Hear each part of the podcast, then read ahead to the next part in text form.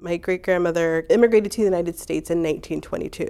She met my great grandfather, Antonio Medina, in Indiana Harbor, and he was actually working in the United States in Missouri in 1917 to maybe 1923, 1924, and that's when he came to Indiana Harbor. There's different colonies and they call themselves the colonies. I don't know if that was a prescribed notion to them. You know, we're kind of pioneers. We're starting off were close knit.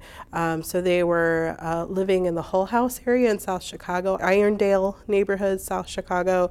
Um, my dad's mother was actually born in South Chicago, and her parents came from Mexico City. And, and they eventually moved to Indiana Harbor as well and then Indiana Harbor and Gary. So those were the Mexican colonies. There's two waves that came into Indiana Harbor. Um, starting in 1919, there was uh, the National Steel Strike.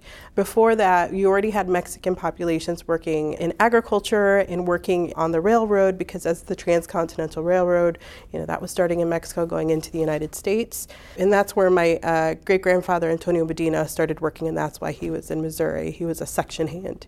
So the first wave, so it came in 1919 with the Great Steel Strike. So they were being recruited off of the rail lines and the fields in the United States to to work as strike breakers. Uh, Northwest Indiana is dotted with steel mills, primarily Inland Steel, which is now ArcelorMittal single men came to work called they were called solos came to work uh, in the steel mills in east chicago you also have the mexican revolution so there's always push and pull factors to immigration and so 1910 and 1920 was the Mexican Revolution, which was huge. So Mexico was independent from Spain for about 100 years at that point, and so they were still operating in some of the ways when they were occupied by Spain. And so they were shedding their colonized roots to become an independent country. And one way that, that they did that, that started the Mexican Revolution, was basically land reform, social and class warfare. Um, you had a lot of families who owned haciendas. And haciendas, for you know lack of interpretation, is that is a large plantation. They were either agricultural, mining, um, or livestock, and some were like 500 acres, some were 500,000 acres, and they were basically land grants from Spain that were given to Spaniards to help populate the New World, New Spain, Mexico.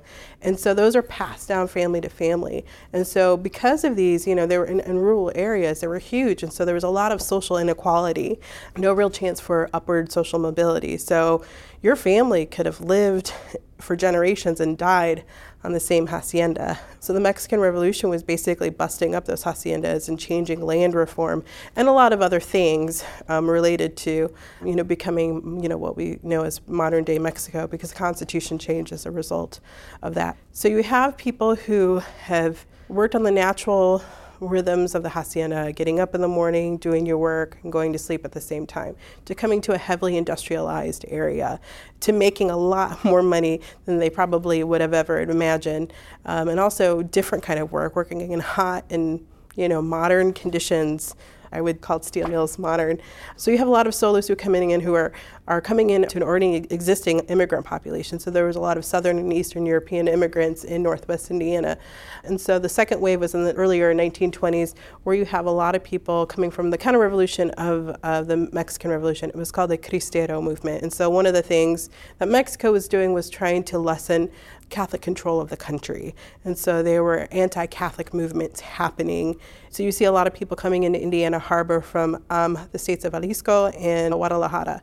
And those were like middle class families. So in the 1920s, you have this curious, fabulous mix of people from all different backgrounds middle class, low class, all coming and mixing in the confines of Block and Pennsy. They were racially segregated into these areas. Nobody would rent to them outside of these areas. So you do have a lot of people living in unsafe living conditions. I interviewed a, a gentleman who's now 101 years old, Fred Maravilla, and he talks about there was just no room. And his family lived in a garage. You know, they bought, as they call ticks, which are mattresses to stuff straw in to sleep. They would do their business in a pot and dump it out.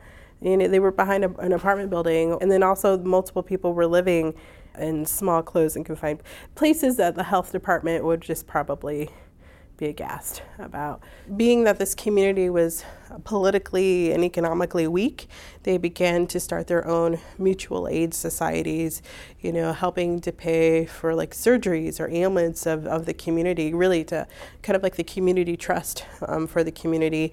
And then there were different social groups that came with that. You still had that, like, you know, the peasant, the haves and have nots. So the more educated people belonged to the Catholic Order of St. Joseph that was like the more like literate some of those members there started a printing press, started a newspaper, had a library that they would share information. And then you had other societies like the Benito Juarez, I think it's the Benito Juarez Society, where people said that they were, you know, like blissfully illiterate, but, you know, but they all had. Um, shared their love for Mexico and wanting to preserve Mexican culture. So you just have like a delightful mix of people starting over fresh. And I think the notion was that we are Mexican.